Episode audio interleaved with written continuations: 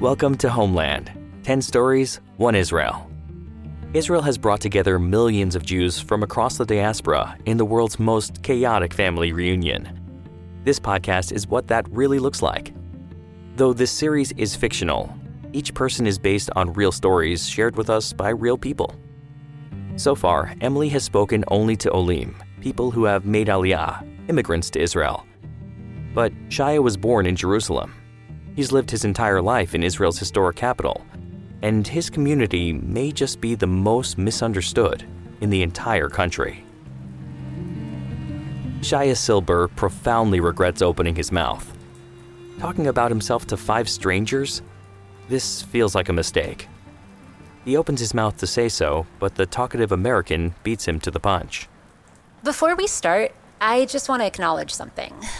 Okay. I've never talked to a Hasidic person before. So, um, if I say anything wrong or make a bad assumption or something, call me out, okay? I promise, I'm here to learn. Shaya nods. I appreciate that. So we can start with a correction already. I'm not Hasidic. A Hasid is a type of religious person, but not all religious people are Hasidim. You understand? Like all squares are rectangles, but not all rectangles are squares. Uh, sure. So, what's the best way to refer to your community, if not Hasidic? Shaya shrugs. You can say religious, you can say Haredi. Some people say ultra Orthodox, but I don't like this so much. It sounds uh, extreme. See, ultra Orthodox would have been my next guess, so I'm learning already. What was that second one? Ha something? Haredi. It, it means, uh, it's like trembling, trembling before God. I like that. It's kind of poetic. So, you grew up Haredi? Of course. What was that like? Shaya thinks about this. What was it like? How do you answer that question? It's like trying to describe salt without saying it's salty, or trying to describe oxygen. It just is. I don't know if I can describe it. What was your childhood like? Emily frowns. It's obvious she's experiencing the same problem as Shaya, but she does a better job than Shaya did because, well, she has an answer. One that makes him sad for her. Kind of lonely? I have one brother, but he's a lot older, so I was basically an only child for a lot of it. Shaya tries and fails to imagine this. My childhood was the opposite of yours. I have eight brothers and sisters. Eight? Shaya nods. This is common in my community. But now that I'm older, I understand we were lucky. Not everyone is blessed like this. Lucky? You never wished you were an only child? Why would I wish for this? You said yourself that it was lonely to be an only child. Yeah, but I mean, eight brothers and sisters is kind of at the other end of the spectrum, you know? Doesn't that get overwhelming? Didn't you get lost? Shaya thinks about this, trying to understand what Emily means. When he thinks of his childhood, the primary feeling that comes to mind is warmth. He tries to explain this to her. Not at all. The opposite. My little brothers and sisters, they looked up to me. And my parents trusted me to help take care of them. I started to walk my brothers to their school when I was six. Wow, six. You were just a kid. Shaya shakes his head. I had a purpose already. I was my siblings. I don't know the word. Someone who needs to set a good example? A role model. Yes, exactly. That sounds like a lot of responsibility. Shaya shrugs. If everyone felt they needed to be a role model to someone, the world would be a better place. But what about when you make mistakes? Doesn't everyone need room to make mistakes? Of course. And when I made a mistake or I wasn't sure or I needed help, I had so many people to turn to. My older brothers and sisters, my cousins, and we learned to solve our problems on our own. It was, I don't know what the word is. Empowering, maybe? Nachi's been nodding fervently at everything Shaya has said. It's clear he struck a chord. Yes, exactly. You make it sound really happy, really peaceful. Nothing is perfect. But it was happy. Very happy. You learn to to think about others from a very young age. You aren't selfish. Do you think kids from small families are selfish? No, I'm just saying it's hard to be selfish when you grow up in a big family. From the start, you have to learn to share, but you also understand that you have importance. You have influence on your brothers and sisters. It gives you confidence. Yeah. I don't think my brother ever really thought about his impact on me. He was busy with his own stuff. Anyway, the grass is always greener, right? Shaya frowns. It's clear he's not sure what she means. Oh, like you always want what you can't have, you know? This is very sad for me to hear. Ezu Ashir, Asameach Bechalkai. Who is rich, the one who is satisfied with what he has. Where's that from? That quote? It's Pirkei Avos. Uh, like uh, moral lessons from our rabbis, from the Mishnah. The what? Again, Shaya racks his brain, trying to find a way to explain the Mishnah. He decides that simple is best. Um, it's part of what we study. It's part of the Talmud. You know what this is? Uh, maybe, sort of. It's not the Torah, but it's very old and important. That's sure. Yes, it's um the oral law, like a conversation between rabbis. It tells us about every single part of life. It helps us learn Jewish law. And yes, it's old. Parts of it go back almost 2,000 years, but it was compiled over hundreds of years. Okay, got it. That's cool. So, do you uh, spend most of your time studying?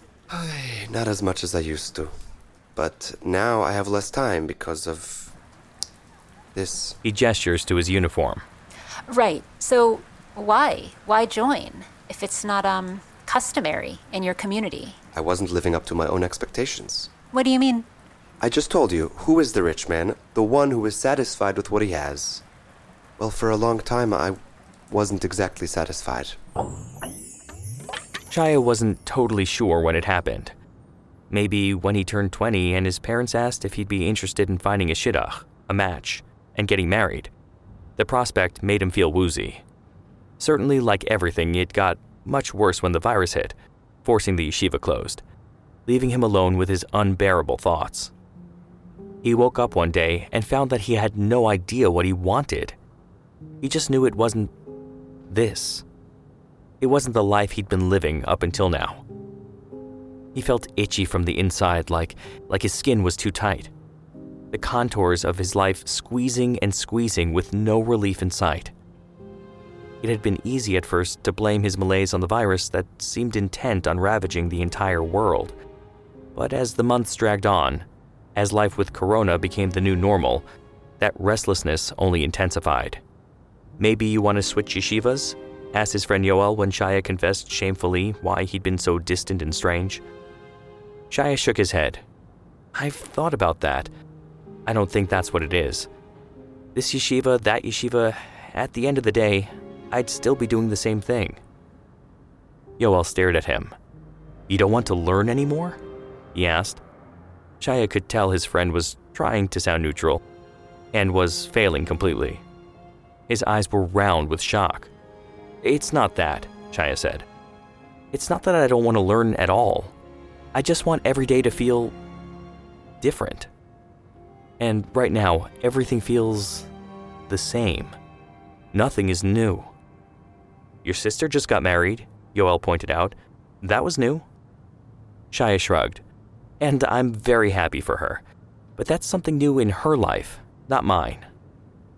Have you talked to Rabbi Goldenbaum? Rabbi Goldenbaum ran Shaya and Yoel's yeshiva, where they spent most of their time. Shaya shook his head. I don't want to bother him, especially after. The rabbi had spent nearly a month in the hospital, struggling to breathe. And though he eventually recovered, Shaya had no intention of bothering him.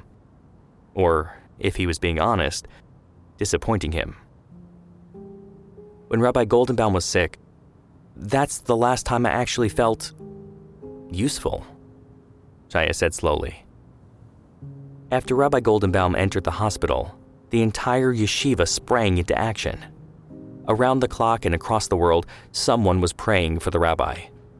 And all his students' learning was dedicated to him. This was the thing Shaya loved most about his community. Even in their heartbreak, their shock, their grief, they rallied, channeling the rawness of their pain into meaningful action. Shaya tried to explain this to Yoel. It sounds horrible, doesn't it? That Corona was one of the most meaningful parts of my life. I felt like I was doing something important. Shaya would never say the words, I hate myself. God made people in his image, with intention, but he had no problem admitting that he didn't like himself very much when he thought about how Corona had changed him. How he craved the immediate satisfaction of being useful.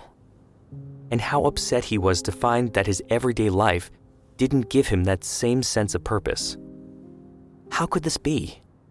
He believed fully and without reservation that learning was the most important thing a person could do, that it was the oxygen that kept the Jewish people going, the light that illuminated their way.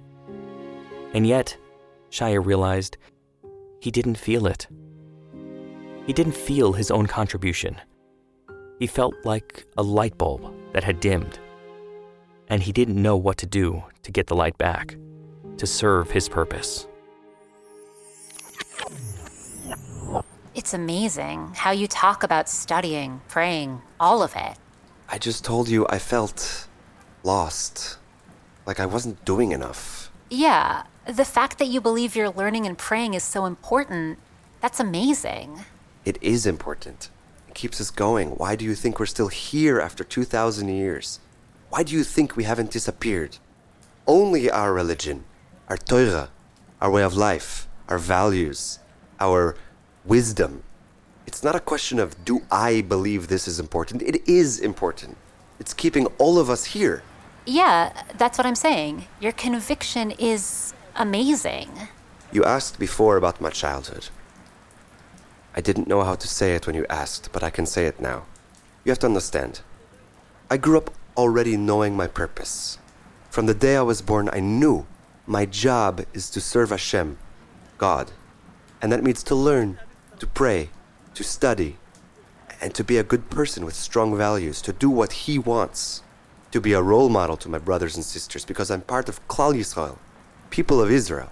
So suddenly, at the age of 20, 21, to not feel the strength of my purpose, to not know how to do the best that I could, I, I felt lost. I get it. Except I didn't grow up already knowing my purpose, and I still don't know it exactly. Nachi, who has been listening intently, speaks. It's a process figuring it out. Everyone goes through it. He gestures broadly to the other passengers, many of whom nod. Hey, remember my life story? I was literally born with a different name. It took a while to find out who I was meant to be. It's totally normal. He turns to Shaya. I love my life, and I needed to take the journey that I did. But there's a big part of me that's really jealous of you. Of the fact that you knew what you were supposed to be doing, that it gave your life meaning for such a long time. It took me 20 years to discover that. Same here. Though I had a guide who showed me the way. He smiles.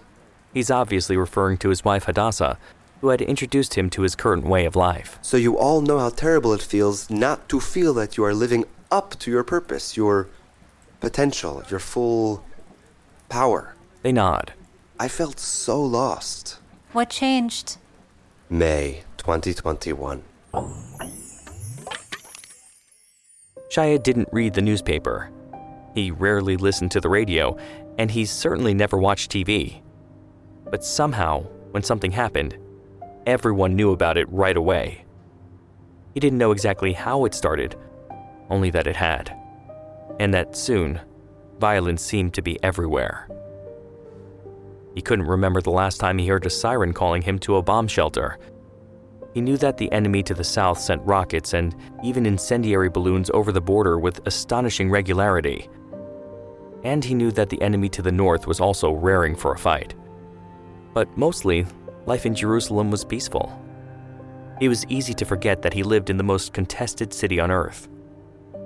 But for a few tense, terrifying days, the enemy seemed to make it their mission to remind all Israelis of their presence. The rockets were terrifying, but they had nothing on the threat from within. It burned a synagogue in Lod last night, his father said one morning at breakfast. A synagogue burned in Eretz Israel. Shaya had never seen his father cry, but today there were tears in his eyes. Yamach Shemam, his mother said. Attacking a house of worship was an unspeakable crime. In his mind, Shaya saw the Torah scrolls burning, their velvet or silver cases melting in the heat. He felt physically ill. When is this going to be over? Asked his sister Suri. Suri was only seven. She had been a baby during the last serious crisis, the horrible war of 2014, which started with the kidnapping of three teenage boys. They'd been around his age. Shaya had gone with his entire family to pray for them at the Western Wall. There had been thousands of people there, Shaya remembered. Thousands. The boys had been murdered hours after they were kidnapped, but there had still been hope that night.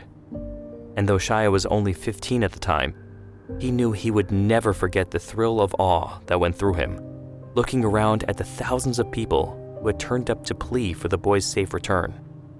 And now, seven years later, synagogues and religious schools and restaurants and shops were being torched. It didn't matter that Shaya had never been to Lod, to Akko, to Ramla. Israel was burning. He felt each attack as though it had been directed at him. In a way, it was. The Jews of these mixed cities were being attacked because they were Jews, and all Jews were the same to rioters. Only luck separated Shaya synagogue from the burned out husk in Lod. His heart ached. He attacked his studies with a renewed vigor, his prayers with redoubled dedication, and for a while, he glowed with holy purpose. Without a shadow of a doubt, he knew that these prayers, this study, was keeping his nation safe. Can you explain what you mean when you say that your prayers are keeping the nation safe? Well, okay. You know the Iron Dome? It's the missile defense system that protects us against rockets. Well, we believe that studying and praying is also a defense system. They are the same kind of dome and it protects the people of Israel just as much as the Iron Dome, you understand? Uh, I mean, I get what you mean. I believe that you believe it. I believe it because it's true. Uh, right. The driver, who has been silent till now, snorts derisively at this. This is a very nice thought to say, especially when you people don't put yourself in danger to protect our country. Shocked, Emily looks from face to face, as though searching for someone who will help her diffuse the tension. But oddly, Shaya doesn't seem tense at all. He looks at the driver silently, and the driver seems to take this as a cue to continue his rant. Don't talk to me about building a dome of protection. You don't put yourself in danger. You don't even study science, so you can't create anything useful to protect us either. Just imaginary prayers. My brother died to protect people like you. It's disgusting. Hey, mate. What's your name? Ro'i. Rowie. I'm so sorry about your brother. I can't imagine your pain. He pauses, as though waiting for Roi to say something. But Roi just shrugs. I mean this with all the love and respect in the world, truly. Your brother's death isn't Shaya's fault. You're taking your anger out on the wrong person. Roi shakes his head, clearly still seething, but he doesn't say anything else until Shaya turns to him, his voice gentle. I'm very sorry about your brother. He pauses, but Roi just grunts at him. But I also want to say something. Does every single person in the army serve on the front lines? He does not wait for an answer. Of course they don't. But do you look at a person who doesn't serve in a combat unit and tell them that they didn't sacrifice? That they didn't serve? Of course not. We all make sacrifices, but our sacrifices look different. Your brother's sacrifice was his life. And I am so, so, so sorry for that. But everyone who enters the army makes a sacrifice in some way. And people who do a year of service sacrifice. And people who learn all day sacrifice. All of us are working together for Klal Yisrael. Every single one. That's beautiful, mate. And I agree. He turns to Roi. What do you think about that? Does that make you feel different? Roi glowers, but he does seem to be considering the question seriously. He is okay. He gestures to Shaya. He is serving. But the rest of them, the ones who don't serve, they make me angry. I don't need their invisible protection. I need them to show that they're a part of this country. What do you mean? Do you feel like Haredi people aren't a part of this country? Of course not. They hate this state. They don't want to be here. Shaya holds up his hands as though to say, Whoa there. Why are you talking for me? I'm right here. He raises his eyebrows at Roi, who has the grace to look at least a little ashamed. Have you ever met someone like me before? Have you ever even spoken to us? Roi snorts at him, the derision back on his face. Why should I speak to someone who spits and throws stones at me? Hmm? Why should I speak to someone who tries to control every part of this country? Shaya shakes his head. For the first time in the conversation, he sounds frustrated. Here's my problem. You want me to see you as your own person, right? You would be angry at me if I said, oh, all taxi drivers are like this, or all Mizrahim are like this, right? I'm not Mizrahi. Shaya gestures at him, his eyebrows raised. Did it bother you that I made that assumption about you? It's not the same. Though he seems annoyed, some of the anger has gone out of his voice. He regards Shaya curiously, and Shaya, aware that he's being inspected, looks right back. I am sorry someone threw stones at you or spit at you. That's disgusting. That's a chilul Hashem. It's a desecration of God's name. I don't know anyone who would do a thing like that. Everyone I know would say that's wrong. But you admit it, people do things like that. Mate, some people who live in Yehuda and Shomron set fire to Arab olive groves. Does that mean you think I do things like that? Some people lie and steal and cheat. Does that mean all people do that? I understand your point. But I still think that when the majority of people like you don't try to integrate and don't serve in the army, there's a problem. Um, can someone answer a question for the American? They all turn to look at her. I get that you're mad that more people from Shaya's community don't serve in the army, but why do you say they don't integrate?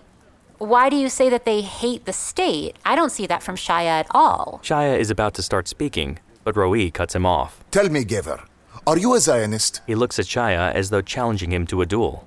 What's a Zionist? Noticing Roi's look of frustration, he clarifies. It's a real question because if you ask me, do I love this land? Do I cherish it? Do I think it's our birthright? Do I think it came from God? Do I feel spiritually connected to this land in a way I can't be connected anywhere else? If that's a Zionist, then I'm a Zionist. I love this land. It's it's like like a power source, a, a spiritual one. Um, have you actually been anywhere else? My parents are from America. We would go see my grandparents every other summer. And every other summer they would come here. That's why your English is so good. I was wondering. So, yes, I've been outside the country many times, and I have to tell you, there is no spiritual connection like this anywhere. But this answer doesn't seem to satisfy Roi, who presses further. But what about the state of Israel? What do you think about the state? Shaya shrugs. The state, the flag, the army, the government, they're all things that man made. God made this land. God gave it to us. But the state, especially a state that doesn't follow Jewish laws, that I don't feel the same way about. See? I told you. They don't want to be a part of this state. Shaya tries to protest, but Roi continues. You know what would happen if there were no state? No flag, no government? The Arabs would kill you. That's what would happen. I didn't say I think there should be nothing here. If we could live peacefully, and if we could practice our religion without worry, I don't care who's in charge of the state. But I know we don't live in a perfect world.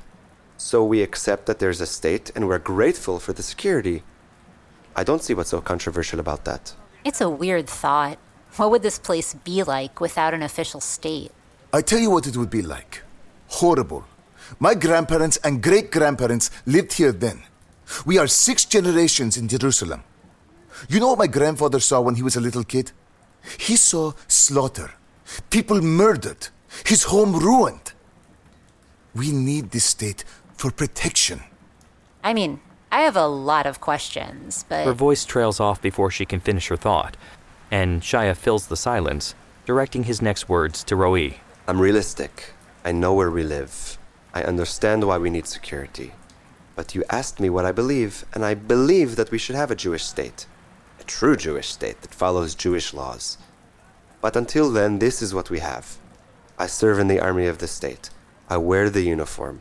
You can be part of a country and not agree with it, no? yeah, that's how I feel about the United States. Like, sometimes we fall short of the ideal, but that doesn't mean I'm not proud to be American. I love America. I just want it to be better. I want it to live up to its ideals. Exactly, and a Jewish state should be Jewish. But it is a Jewish state. What makes a place Jewish? You like answering questions with more questions, huh?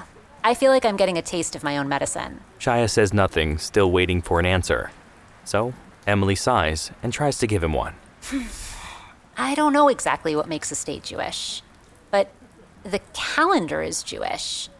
It sounds dumb, but all the stores sell donuts on Hanukkah, and that means something. Like, you know it's Hanukkah here, the way you know it's Christmas in the States. Shaya frowns. You say that this is like America. But is America Christian?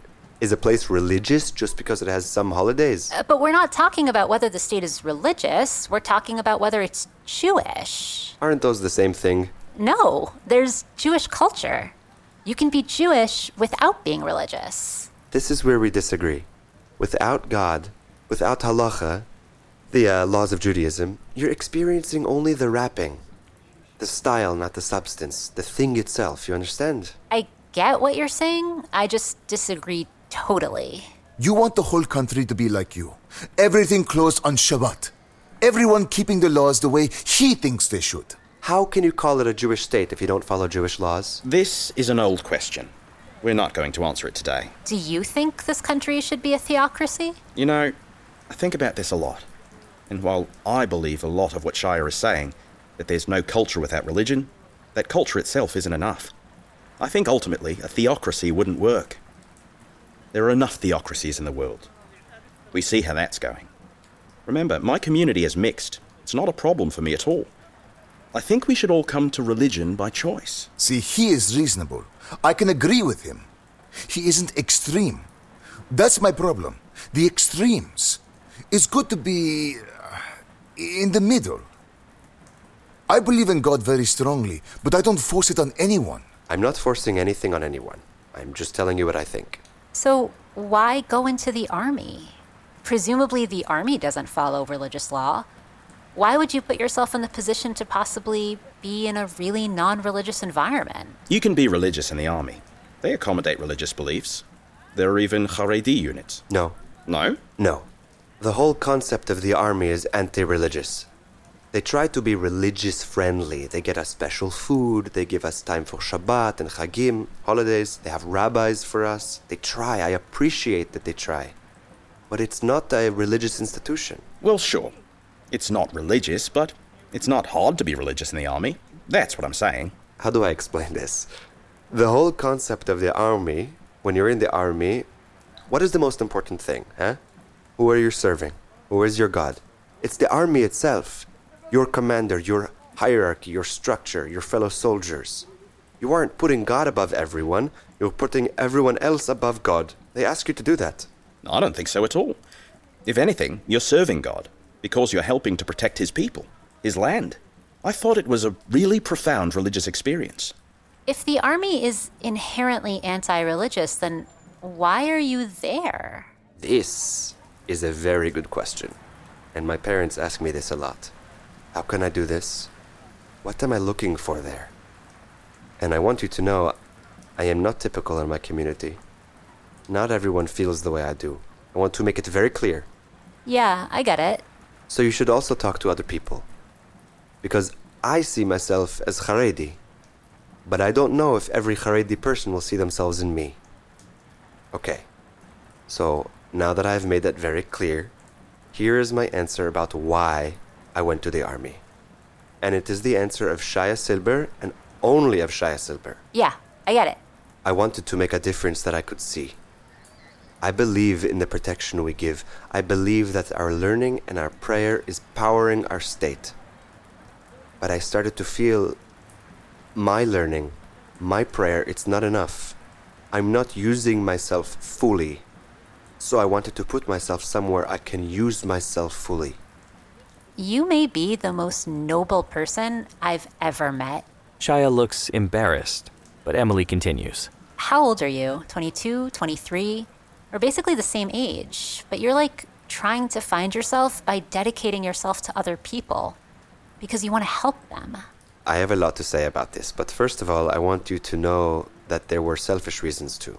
Like, I thought about doing training for Hatzalah, you know, uh, medicine, ambulances. you thought about being an EMT. Yes, and I still think about it. It's extremely important. There are also units in the army and other organizations who dedicate themselves to preserving the sanctity of dead bodies.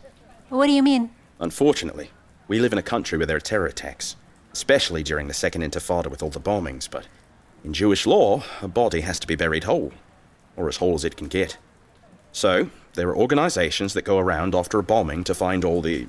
I'm sorry to say it like this, but all the pieces to make sure that the bodies can be buried with as much dignity as possible. Emily has her hand over her mouth. She looks nauseated. People just volunteer to do that because they want to honor Jewish law? Yes, they're amazing. They give so much. So when people say that we aren't integrated into society, I, I ask them to look around. Who is the Hatzalah? Who performs marriages? Who is the Chevra Kadisha? Who identifies bodies when they, God forbid, pass away in the army? We do. We do all of this and more. He isn't looking at Roi, but it's obvious that he's addressing him. So, in the army, you worked with, um, dead people? No, I told you I was selfish. This was a task I didn't feel I could do. I am in a combat unit. You couldn't deal with dead bodies, so you became a combat soldier. Shaya shrugs. This was where I felt I could help. I still don't see how you're being selfish. Oh, well, the army gives you good benefits. When I considered what to do with myself, it made it very easy to decide on the army because there are many benefits that I get, and those benefits will make my life better in the future. So you see, it's not purely noble. What kind of benefits? I went to religious school my whole life, one that didn't take money from the government. Because once you take money from the government, you have to do what they say. Okay. So we didn't learn everything that non religious people learn English, math, science, things like that. Obviously, English is not a problem for me. But most people I know don't speak English unless they have a parent who does, or they speak it badly. I'm still wrapping my mind around this. You never learned math? Very basic, nothing complicated or advanced. But if you want a good job, you need more education. I don't understand how people get jobs at all with only a religious education. Well, some people go to schools that take money from the government and teach them math and science and these things, and some people don't work. They learn all day in the koilel. And some people have jobs like construction or being mashgiach, a person who makes sure that something is kosher. So there are options. But if you want a very good job where you can make a lot of money, education will help you. And I don't know if I want to study in yeshiva full time. I, I don't think I am. I don't think my mind is, is complicated enough. Do most men in your community learn all day? Many, many do. And they. I don't know what the word is. They excel. They, they do so well. Thrive? Flourish? Yes. So again, I am not the majority. I did not feel that I was thriving the same way they were. So for me, I want to have a job where I feel that I am thriving. I like this word, thriving. So, what do you want to do if not study Torah full time? I thought about this a lot, and I'm still not sure. But I think I want to work in high tech, cybersecurity. This is going to be our next war. Wow. Um, I thought your community doesn't use the internet, though. It's okay if it's for a job. There are people who put shiurim, uh, Torah lessons on YouTube. Don't believe everything you hear about my community. He smiles. It's a gentle reminder, but a reminder nonetheless. And Nachi, beaming, steps into the conversation. I read something very cool about this. Have you ever seen a page of Talmud, Emily? Can't say I have. It's like an ancient version of a website. Lots of digressions, sidebars, links to other conversations or opinions. There's some evidence that shows that facility with Talmud is actually very helpful for computer scientists. There's lots of logic, inference, complex argumentation, things like that. So it's wrong to say that it's not a practical skill, or that it can't be transferred to a so called practical field. Haredi students are some of the best at computer science. That's really cool. Are there a lot of Haredi people in, um, high tech? Not a lot, but it's growing. There are more women than men, I think. Wait, Haredi women are allowed to be educated? What do you mean allowed? Uh, I mean. She looks around as though looking for help. Shaya finally takes pity on her. Listen, our community would not be standing without women. Many women have more secular education than the men. Many times they are the ones who make the money because the men study, the women support them. So, why get a job if you can just marry a woman who works? It helps to have two incomes, especially if one is high. Especially if you have many children, which God willing I will. But until then, I can also help my parents, my brothers and sisters. I'm honestly really surprised to hear about the women being more educated than the men. Educated in different things. But Judaism respects women. I don't know when it became the idea that we don't. We have, what's the expression?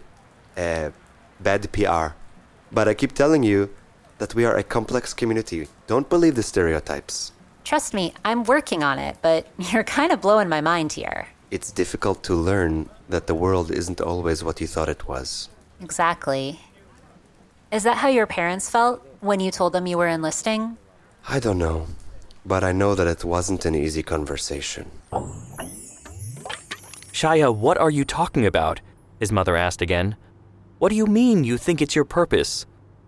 Shaya shrugged. Ima, I can't explain it better than that. I don't feel that I'm making progress in yeshiva. I don't feel that I'm helping. And I want to do more. I have to. But why there? she wailed. Why in a place full of. full of. What Ima is trying to say, his father interrupted, is that there are many places where you can be helpful and make a difference, including places in your own community. Why go outside of it? Especially to a place that doesn't respect you, that wants to. to replace your values with its values. I thought about it a lot, Shaya said, and it's practical. I can get a better education. I can get a job, help support us, help support a family. A family, his mother said, her hands flying to her face. What is this going to do for your prospects? You think a quality girl will agree to meet with you when she learns what you do? I think the right girl will understand, Shaya said defiantly. And her parents? Will they understand what you're doing? You know, I'm not the only one who does this, Shaya said.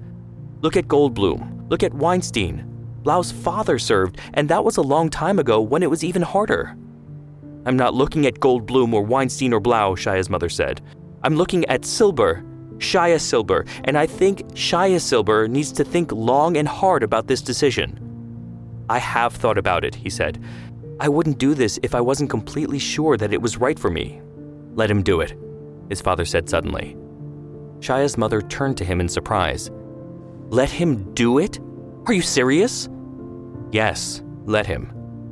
He says that learning isn't good for him anymore, that it doesn't fulfill him. I would rather he go to the army than become, God forbid, you know what I'm going to say. I know what you're going to say. A guy who isn't serious, Shaya responded. There were boys like this in the Haredi community. Men who looked Haredi, who talked like they were Haredi, but who skipped their study sessions and used their smartphones for who knew what purpose and who cruised around Jerusalem or Tel Aviv in cars. Shaya was hurt that his father would consider for a second that he'd ever do a thing like that. I would never, Shaya started to say. I know, his father said, holding up a hand. I'm not implying you would. But these things start slowly. So it's better to be somewhere where there is a lot of discipline, a lot of structure, somewhere you really want to be. And we'll be here when you return. Shaya hugged his father. Thank you for understanding, he whispered. Oh, I don't understand. Not at all, his father sighed. But you have to make your own choices, your own mistakes. Shaya hadn't expected this conversation to be easy, but he hadn't considered that a coldness would settle over his relationship with his parents, a distance he'd never felt before. He could see how hard it was for them to be in the same room as him, how even saying good morning or good night cost them dearly. He measured every interaction through the distance between them. It was a relief to leave home finally, to have the distance be physical. A physical distance you can understand, you can explain. But to be so distant from someone living in the same house, that was an emotion Shaya never wanted to feel again. Is the distance still there? Yes, I told you they don't speak to me, and I almost understand them. They miss the person I used to be, not the person I am now. Across the shared taxi, Matan and Nachi nod fervently, and Emily frowns as though she's thinking over whether this also applies to her. But it's Matan who speaks. I get it. I mean, my parents have accepted me. They really have, but Sometimes I see my dad looking at me like, is my son really in there? Like, he's hopeful that the old me is gonna come out and say, just kidding! he doesn't understand that there is no old me. That I was always like this, always Jewish in my soul. But I think it's hard for a parent to let go of the image they have of their kid, the expectations. I guess in some way my parents feel the same about me. Like, what am I doing here, taking a break from college, wandering around? What am I trying to accomplish? I think they don't really get it, you know? And they aren't disappointed exactly, but they're confused. I'm like, so am I, but I'm doing this to figure it out, and I don't think they get that. I don't think they get that I have to go through this experience to understand who I am. Does that make sense? Perfectly. So, is the army doing what you thought it would for you? Do you feel like you found more of a purpose? Like you're helping? You know, what's nice about it is that I don't have the time to think about this question. I am tired all the time. It takes my time, my energy, but I think this is the path I am supposed to walk. This is what I am supposed to do, even if I can't say exactly how it's changing me. It does make learning better. What do you mean? It feels like a luxury now to learn, to have time. Before, it felt like something I had to do. And now it feels like something I am so lucky to do.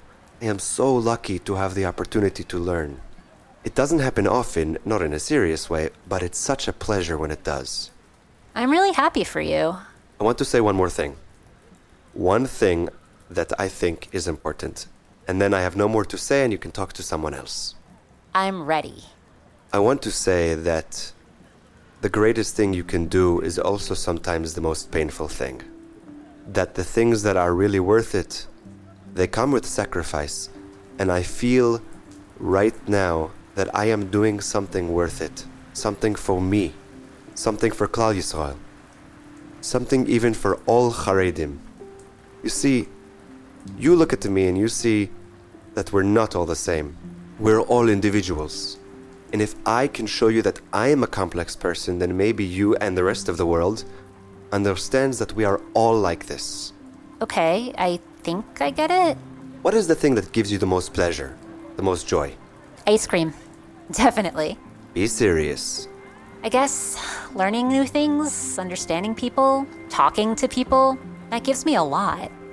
But does it make you scared sometimes? Nervous? Does it make you sometimes uncomfortable? All the time. But you do it anyway, because it's worth it. You understand that? What I'm doing, I do it because it's worth it to me. And being religious, the pleasure I have from it, it's worth it. It's worth any sacrifice. You might look at me and say, why does he dress like that? Why does he keep Shabbat, eat kosher, wake up early to pray, stay up late to learn? All of these things, they are things that I sacrifice because the pleasure I have from Judaism, that is worth it. It's like raising kids. The inconvenience, the mess, the tantrums. It's an investment.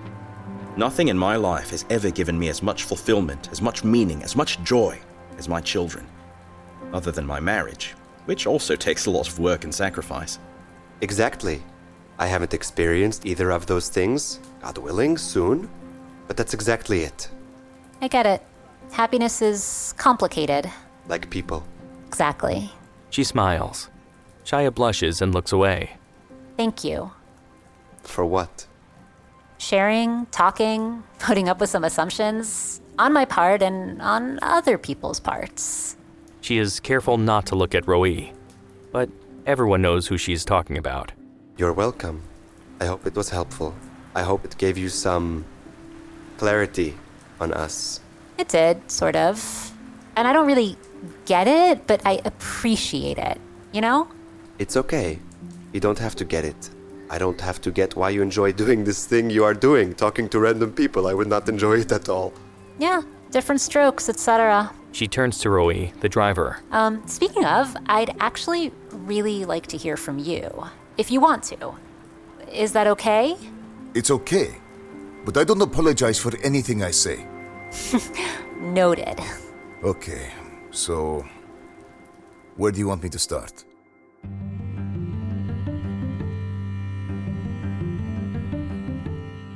Thank you for listening to episode 5 of Homeland 10 Stories, 1 Israel. Homeland is a production of Unpacked, a division of Open Door Media. Check out JewishUnpacked.com for everything Unpacked related, and subscribe to our other podcasts. Follow Unpacked at all the social media places like TikTok, Instagram, Facebook, YouTube, and Twitter.